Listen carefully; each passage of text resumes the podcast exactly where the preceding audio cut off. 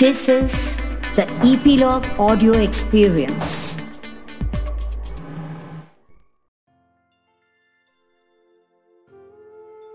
नारद जी से जब कंस को पता चला कि उनको मारने वाला कृष्ण वृंदावन में नंद के यहाँ सुरक्षित है और उसके भेजे हुए सभी असुरों को कृष्ण ने ही पस्त करके मार दिया है, तब उसने अपनी दो और मायावी असुरों को वृंदावन भेजा और साथ ही उसके आगे की भी कूटनीति वाली तैयारियाँ शुरू कर अक्रूर जी को मथुरा के लिए रवाना किया।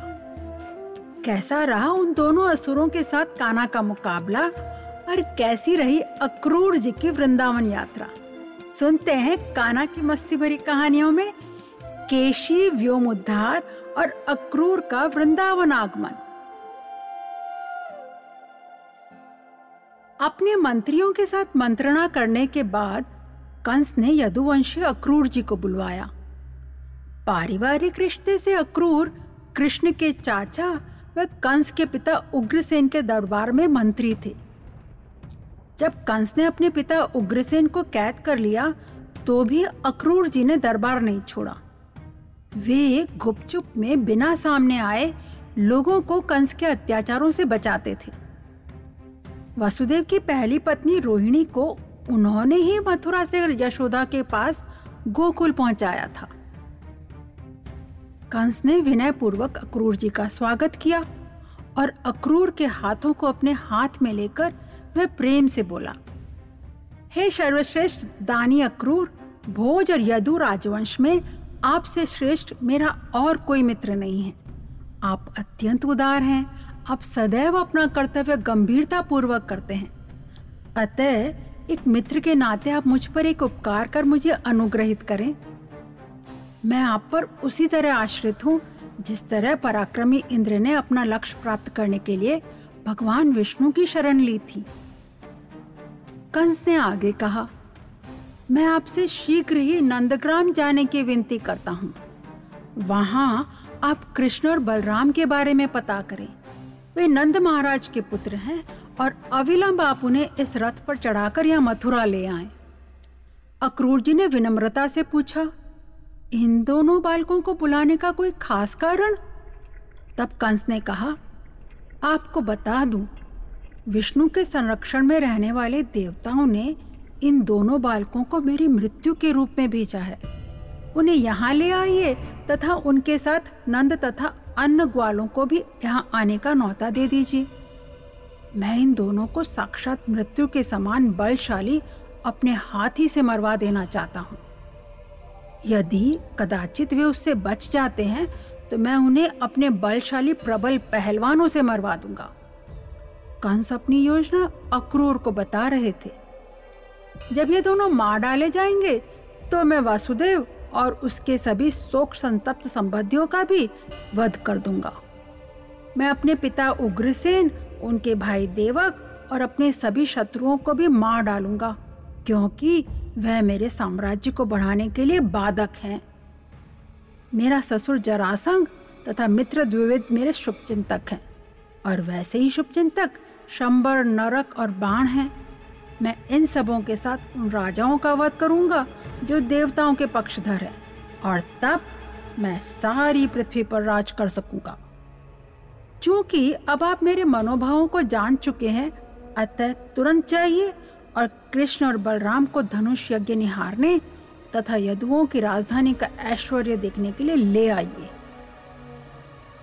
अक्रूर ने कंस की सभी बातें ध्यान से सुनी और कहा हे राजन, आपने अपने मार्ग में आने वाली दुविधाओं से अपने आप को मुक्त करने के लिए अच्छी योजना बनाई है। किंतु मुझे आपकी योजना के विरोध में कुछ नहीं कहना है। बस यही कहूँगा कि समय और विधि से जो होगा, वही सही होगा। बस एक मित्र के नाते मैं आपके आदेश को पूरा करूँगा और कृष्ण और बलराम को मथुरा ले आऊँगा। इस तरह अक्रूर जी वृंदावन जाने की तैयारी करने चले गए। कंस ने अक्रूर जी से बात करने से पहले केशी असुर को वृंदावन भेज दिया था। केशी वृंदावन में विशाल घोड़े के रूप में प्रकट हुआ। बच्चों, आपने कभी सोचा है कि हम सभी का मन कितनी तेज़ी से बहुत सारी बातें सोच लेता है?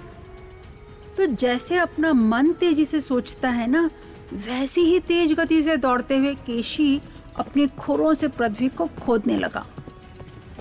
उसकी पूंछ के लगातार तेज़ी से घूमने से सारे आकाश के बादल, देवताओं के विमान सब तितर बितर इधर उधर बिखर गए। अपनी भारी हिनहनाहट से, आवाज़ से उसने वहाँ पर उपस्थित सभी को भयभीत कर दिया।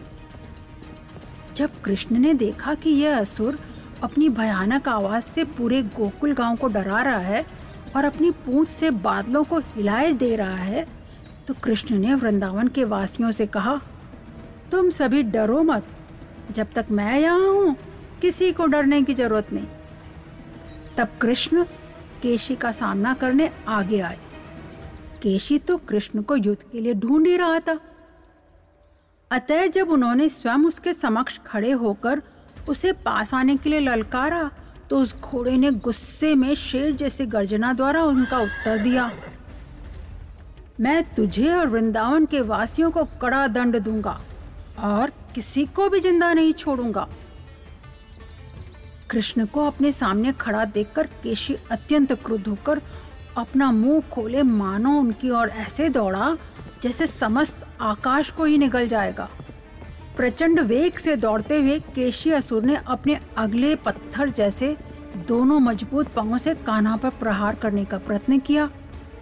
किंतु कृष्ण ने केशी के प्रहार से अपने को बचा लिया और तब उन्होंने अपनी मज़बूत भुजाओं से असुर के पैरों को पकड़कर योग शक्ति से उसे आकाश में चारों ओर घुमाया और एक सौ धनुष दूरी पर उसी तरह फेंक दिया, जिस तरह गरुड़ पक्षी किसी सर्प को फेंक देता है। केशी अचेत हो गया, बेहोश हो गया। पुनः चेतना लौट आने पर, होश आने पर केशी क्रोधपूर्वक उठा। उसने अपना मुख पूरा खोल दिया और वह पुनः कृष्ण पर आक्रमण करने के लिए दौड़ा। किंतु कृष्ण हंस दिए और अपनी बाई भुजा उस घोड़े के मुँह में उसी सुगमता से डाल दी जैसे कोई सांप भूमि में बने छिद्र में घुस जाता है। कृष्ण की बाह का स्पर्श होते ही केशी के सारे दांत गिर पड़े, क्योंकि उनकी बाह उस असुर को पिघले लोहे के समान गर्म लग रही थी। कृष्ण की बाह उसके मुँह के भीतर तक अपनी गर्मी फैलाने लगी। जो ही कृष्ण की फैलती गर्म भुजा ने केशी के श्वास को पूरी तरह रोक दिया, तब वह अपने पैर पटकने लगा। उसका शरीर पसीने से लथपथ हो गया और उसकी आँखें उलट गई। तब उस असुर ने मल त्याग किया और भूमि पर गिरकर निष्प्राण हो गया। घोड़े के शिथिल शरीर से कृष्ण ने अपनी बाह निकाल ली। अपने शत्रु को बिना प्रयास के ही मार दिया। परंतु कृष्ण ने किसी भी प्रकार का गर्व नहीं किया। यह देखकर और केशी की मौत से प्रसन्न होकर स्वर्ग लोक से देवता फूलों की वर्षा करने लगे और कृष्ण ने नम्रता से देवताओं की पूजा स्वीकार की।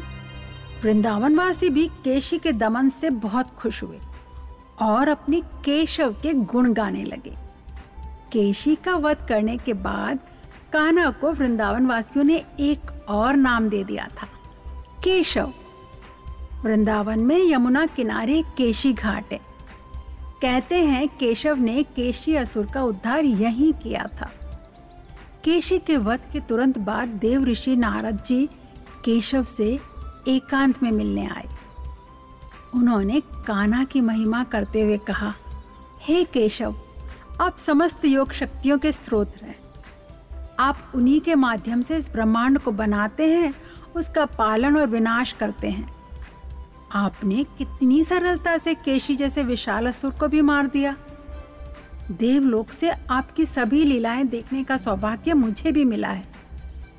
इस प्रकार कृष्ण को संबोधित करने के बाद नारद जी ने झुककर सादर प्रणाम किया।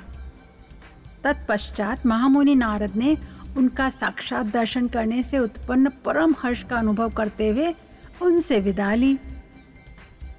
युद्ध में असुर केशी को मार डालने के बाद हर दिन की तरह काना अपने ग्वाल मित्रों के साथ और गायों और अन्य पशुओं को चराने के लिए वन की ओर चले।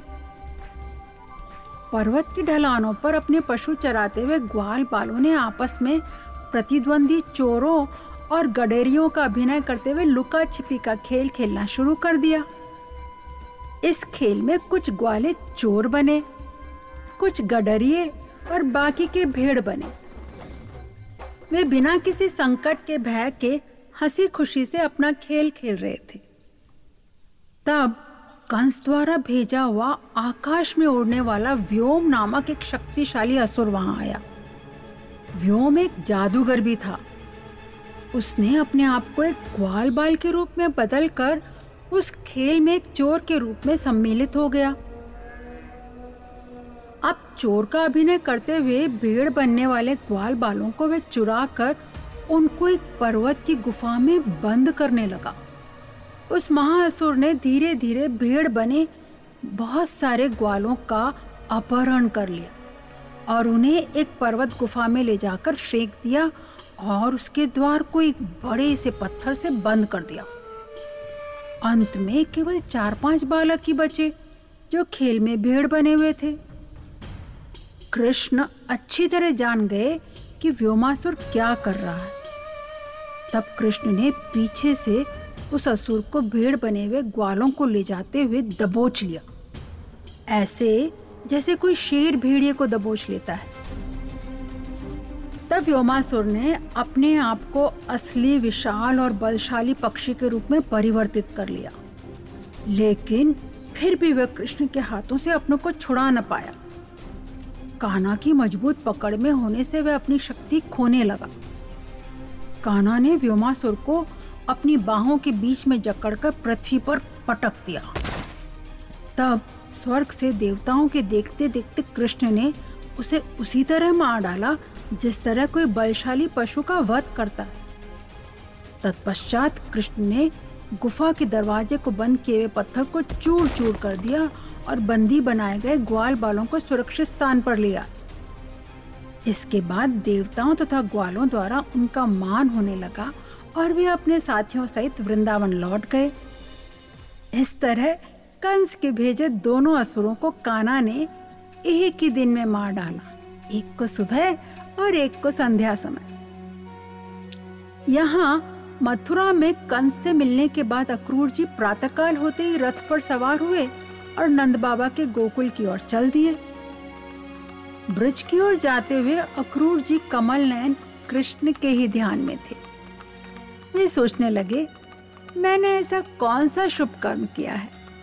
ऐसी कौन सी श्रेष्ठ तपस्या की है अथवा किसी को ऐसा कौन सा महत्वपूर्ण दान दिया है जिसके फलस्वरूप आज मैं कृष्ण के दर्शन करूँगा? कंस ने मेरे ऊपर बड़ी कृपा की है। आज मैं वृंदावन पहुँचते ही रथ से उतरकर वहाँ की भूमि को साष्टांग दंडवत प्रणाम करूँगा। दंडवत मतलब लेट कर मैंने सुना है सभी कृष्ण के पच्चिनों की वंदना भी करते हैं। मैं भी उनकी वंदना करूँगा। अवश्य ही आज मेरे सारे अशुभ कर्म नष्ट हो जाएँगे। मैं वृंदावन पहुंचकर उनके ग्वाल साथियों में से एक बन जाऊँगा। फिर जब मैं बलराम और कृष्ण को देखूँगा तो उनके चरणों में नमस्कार करने के लिए तुरंत रथ से कूद पड़ूँगा। तब वे मेरे मस्तक पर अपना हाथ रख देंगे। तभी सोचते सोचते अक्रूर जी को कुछ भय हुआ। पर मैं तो उनके शत्रु कंस का दूत हूँ। उसी के कहने से मैं उनके पास जा रहा हूँ। कहीं वे मुझे भी अपना शत्रु तो ना समझ बैठेंगे। फिर खुद ही खुद को समझाने लगे। नहीं नहीं, वे ऐसा कदापि नहीं समझ सकते। मेरी शंका व्यर्थ है। वे तो मुस्कुराते हुए मेरी ओर देखेंगे। क्योंकि मैं उनके यदुवंश का ही हूँ ना, और उनका हित चाहता हूँ, भला चाहता हूँ। भले ही मैं कंस के संदेशवाहक के रूप में जा रहा हूँ, लेकिन वे मुझे अपना शत्रु नहीं मानेंगे। इतना तो उन्हें अपनी योग शक्ति से समझ आ ही जाएगा कि मैं सिर्फ़ अपना धर्म निभाने जा रहा हूँ। जब वे मेरा आलिंगन कर चुकेंगे, तब मैं हाथ जोड़कर सिर झुकाकर उनके सामने खड़ा हो जाऊँगा। तब वे मुझे चाचा अक्रूर इस प्रकार कहकर संबोधन करेंगे। और बलराम मुस्कुराते हुए अपने हृदय से मुझे लगा लेंगे और फिर मेरे दोनों हाथ पकड़कर मुझे घर के भीतर ले जाएँगे। वहाँ इस प्रकार से मेरा सत्कार करके मुझसे कंस और उसके मित्रों के बारे में ज़रूर जानना चाहेंगे। मार्ग में चलते चलते इसी चिंतन में डूबे हुए अक्रूर जब रथ से नंदगांव पहुँचे, तब सूर्य अस्त होने को था। अक्रूर जी ने चारागाह में कृष्ण के पच्चिनों के दर्शन किए। कमल, पताका, अंकुश आदि चिन्हों के द्वारा उनकी पहचान हो रही थी। उन चरण चिन्हों के दर्शन करते ही अक्रूर जी अपने आप को संभाल न पाए। प्रेम के आवेग में उनका रोम रोम खिल उठा। आँखों में आँसू भर आए और टप टप टपकने लगे। वे रथ से कूदकर उस माटी में लौटने लगे और कहने लगे, ओह ओह, यह मेरे कृष्ण के चरणों की रज है। तत्पश्चात अक्रूर ने व्रज गाँव में गाय धोने के निरीक्षण में व्यस्त कृष्ण और बलराम को देखा। कृष्ण पीले वस्त्र पहने थे और बलराम नीले। उनकी आँखें कमल के समान थी। बलशाली भुजाओं वाले काना का रंग गहरा नीला था और बलराम का गौर वर्ण था। वे दोनों ही बहुत सुंदर थे। जब वे दोनों चलते तो दोनों अपने पच्चिनों से चारागाह को सुशोभित बनाते, सजाते जाते। ये पच्चिन पताका, वज्र, अंकुश और कमल चिन्हों से युक्त थे। अक्रूर जी समझ गए थे कि वे दोनों वन से लौटकर स्नानोपरांत नहाने के बाद नवीन वस्त्र पुष्प मालाएँ और रत्न जड़ित हार धारण किए हुए थे। उनके शरीर पर चंदन का आलेप किया हुआ था और वे अपने तेज से सारी दिशाओं में आकाश के अंधकार को दूर कर रहे थे। स्नेह से अभिभूत अक्रूर तुरंत अपने रथ से कूदकर बलराम तथा कृष्ण के चरणों पर गिर पड़े। उनके दर्शन के प्रसन्नता से अक्रूर की आँखों में आँसू आ गए और वे मुँह खो बिना कुछ बोले आनंद विभोरो उन्हें निहारते रह गए। केशी और व्रोमासुर के उद्धार के बाद अक्रूर जी ने जैसा सोचा था, क्या काना और बलराम ने उनका उसी तरह स्वागत किया? जानने के लिए सुनते हैं काना की मस्ती भरी कहानियाँ, इपीलॉग मीडिया वेबसाइट और आपके फेवरेट पॉडकास्ट स्टेशंस पर। जैसे काना अपने बच्चों के साथ भेड़ चुराने का खेल खेलते थे आप कौन कौन से खेल खेलते हो अपने फ्रेंड्स के साथ? हम्म घर पर खेलने वाले खेल नहीं, बाहर मैदान में खेलने वाले। कौन सा खेल खेलने में आपको सबसे ज़्यादा आनंद आता है? और यह भी कि बाहर खेलने के क्या क्या फ़ायदे हैं। जल्द से जल्द हमें बताना है किट्स पर।